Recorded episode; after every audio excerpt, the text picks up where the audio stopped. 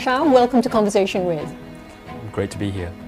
You made your name, actually, being known as the Malaysian author who got the largest advance for any book, and that was 3.5 million ringgit. Is Yeah. it true? Did you really get 3.5 million ringgit? Um, no is the answer. I think people are very obsessed by by the amount of uh, the, the sums of money that were being talked about. You know, Asians certainly at the time, you know, things have changed a lot. I mean, now there are a, a, many more young Southeast Asian writers producing great works and are being published internationally. Um, but at the time, uh, that single deal for the Harmony Silk Factory changed the landscape of, of what Southeast Asians could do internationally.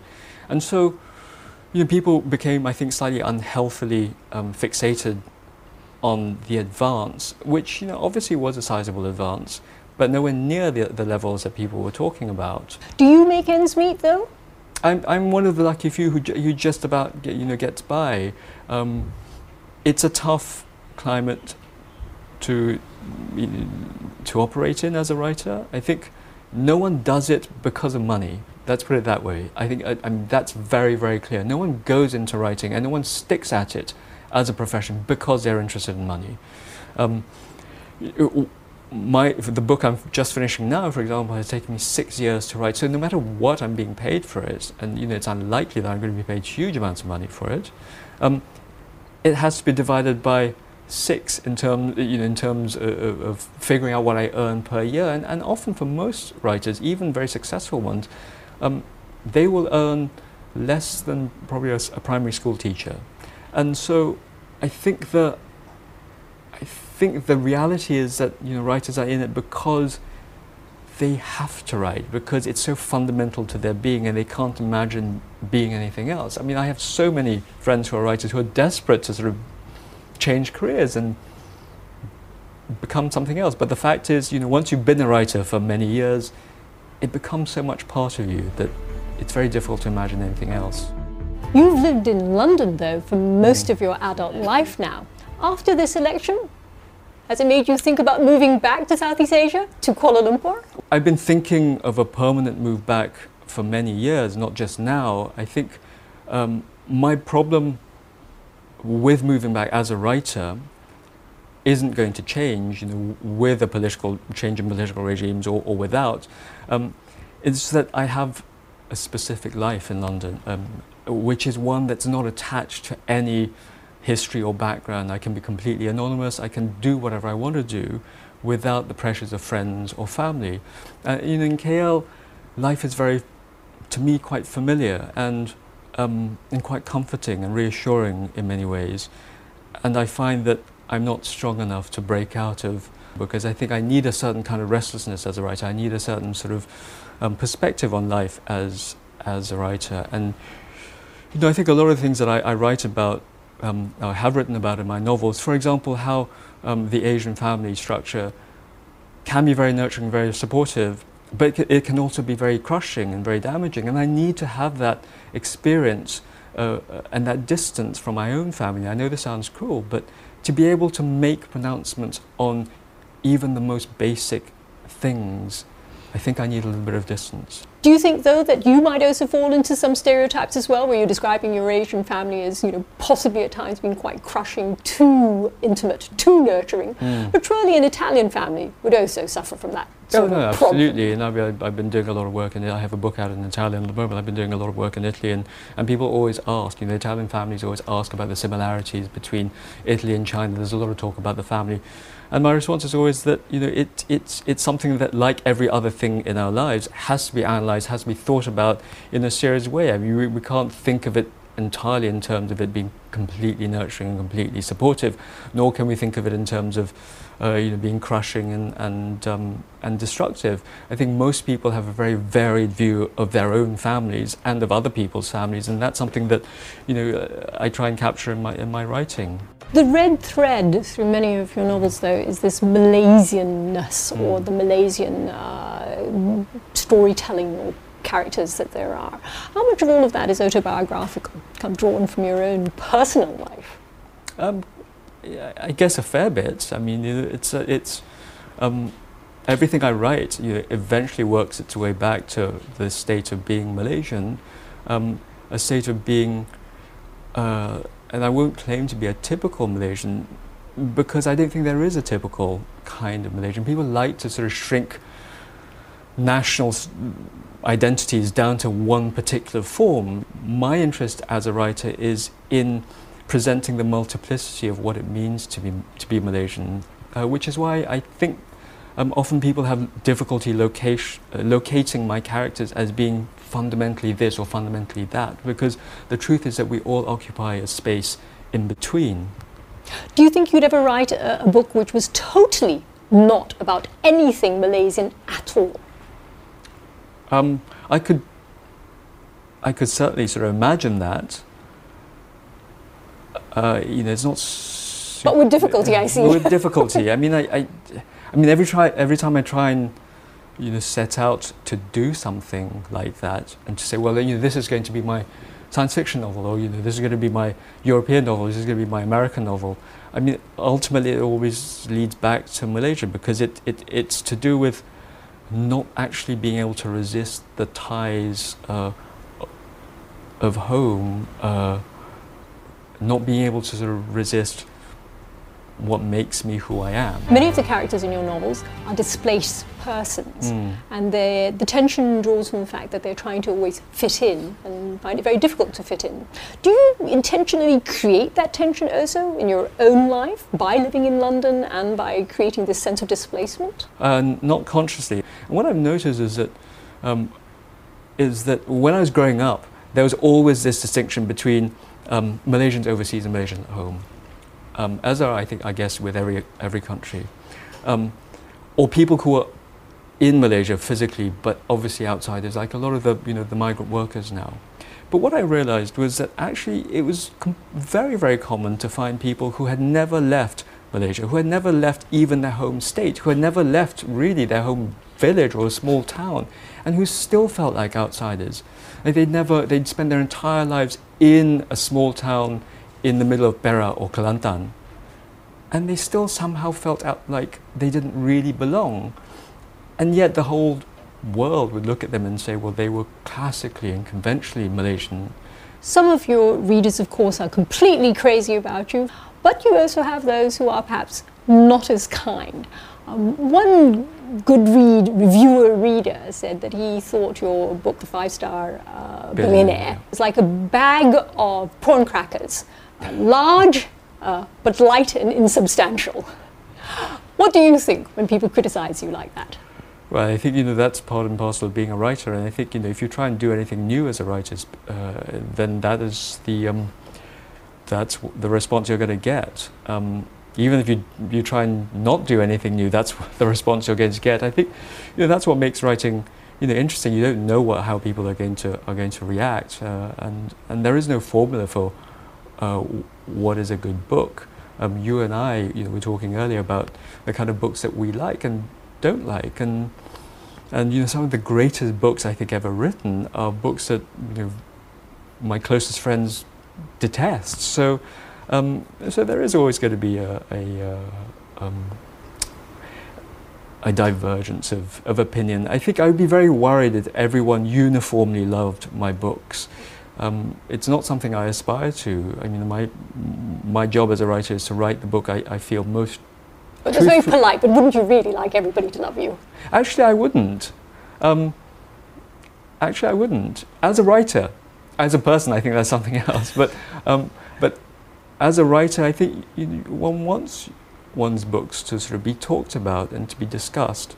Um, and one wants to be and not necessarily always in a in a flattering no, way. No, no. I mean, I think I would be I would be troubled. There would be something slightly wrong if everyone just really loved every single word I, I, I wrote.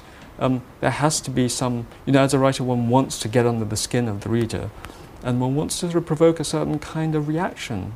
Even if that's irritation or, or disdain. Absolutely. I mean, you know, I'm not sure about prawn crackers, but. Um, you know, it could be worse. Has your publisher ever, though, said to you, wouldn't it be better if you sort of move this ever so slightly, not massively, but move the story a little bit more to this way, so that our American readers would, you know, find Oh. it easier to relate to it, Oh, well, or, yeah. or that a British reader would find it more easier to rate it because subtext it would sell better. Yes, they, they always do. but I think they've slightly given up now um, because they never, you know, their, their efforts to. If it's that kind of change, I'm always very resistant.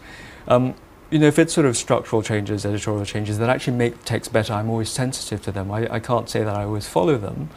But if it's that kind of criticism, then absolutely not. You know, I, I, I haven't, I don't think I've been at the receiving end of some of the more crass kind of editorial advice that I hear being talked about. You know, people saying, "Well, why can't we introduce an American love character?" I haven't been ever been the victim of that, um, but you know, I have had to listen to sort of some advice that you know I, I haven't really liked, um, and that I don't think is constructive. That I mean, I don't Can you name me one? well, I think that, um, for example, my novels have always ha- have always had a slightly open-ended ending, because I think that that's what real life is. You know, real life is full of relationships that we don't ever really get comfortable with. We don't get closure with.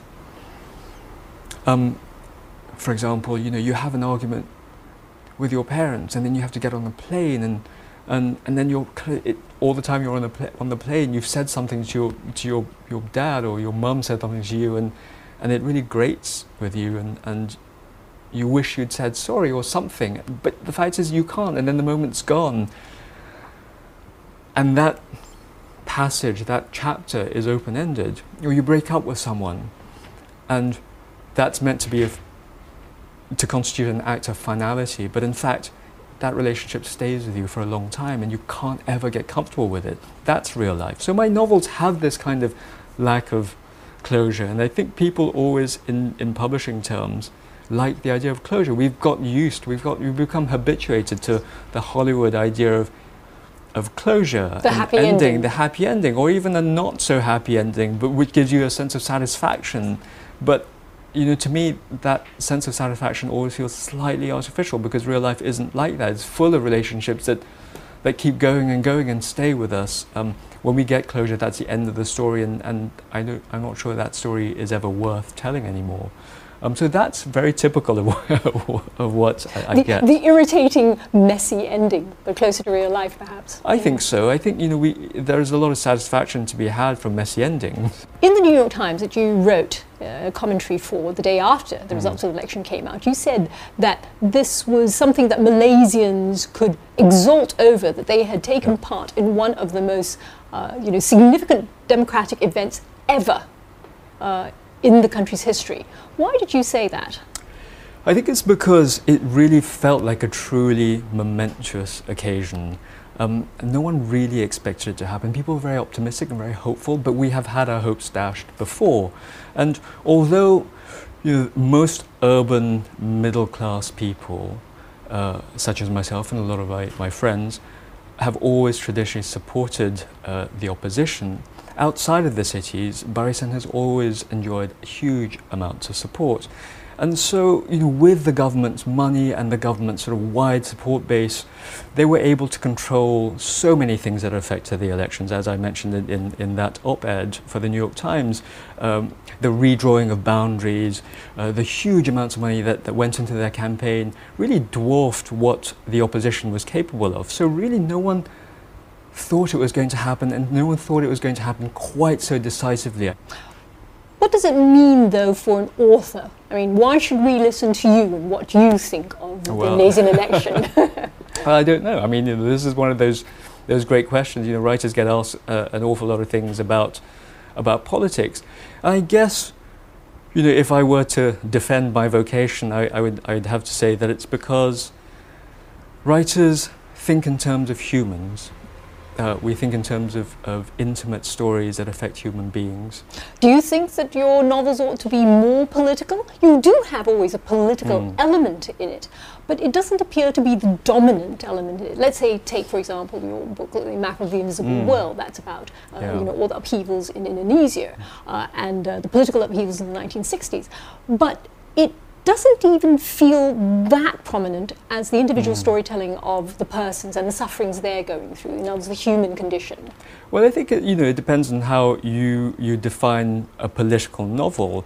You know whether the, a political novel is um, about literally politicians uh, in the cabinet office, or whether it's to do with political issues like the experience of poverty, the experience of deprivation, the experience of marginalization, being an outsider, all of which are directly linked to the state of politics. And now, if you look at the average, the way the average person experiences politics, it's much more to do with, as you, you mentioned earlier, putting food on the table. Can I put food on the table? Can I educate my children the way I want to educate them? Can I give them the choices that I think I should be giving them? And that's not necessarily going to be about um, what the Cabinet Office is going to be doing tomorrow. But it does, ha- it's all linked. It does have a connection. If you were to give advice to your younger self, let's say when you were starting out, what sort of advice would it be? Um, it's a very difficult question. Uh, the advice I tend to give to um, younger writers just starting out now, not necessarily myself. I think I was, I was particularly You do a lot of teaching as well. I do do a lot of teaching.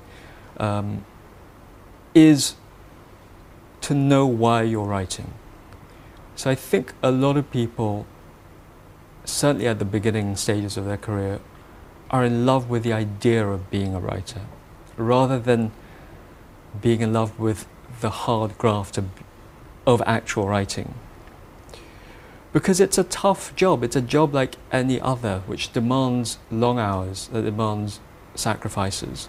Um, and I, for that reason, I've always tried to approach it the way anyone else approaches their, their day job, which might appear much less glamorous, but in fact is exactly the same as writing. There's nothing glamorous about writing. If I were to force you to give sort of one sentence, you said that you have to know why you write. Hmm. So why does Tash Aw write? Um, I write because I feel that I have, rightly or wrongly, um, stories to tell, that I have a particular point of view that I feel captures a sense of being Malaysian, being Malaysian of Chinese origin. That's important to me. Um, being someone who straddles cultures. I think, you know, if you're Malaysian, you're forced to straddle cultures. You're born with it. You're born with a kind of plurality built into your mentality. Um, and that produces a certain kind of interest, a certain fascination in the world, in the way that cultures intersect. Um, it makes you alert to the way people get left out of society. It makes you alert to the way societies develop. Um, and I think Malaysia as a country and Southeast Asia as a region is incredibly rich with these kinds of stories, and, that, and that's why I write. Tash Aw, thank you very much for Thank doing you a much, conversation with.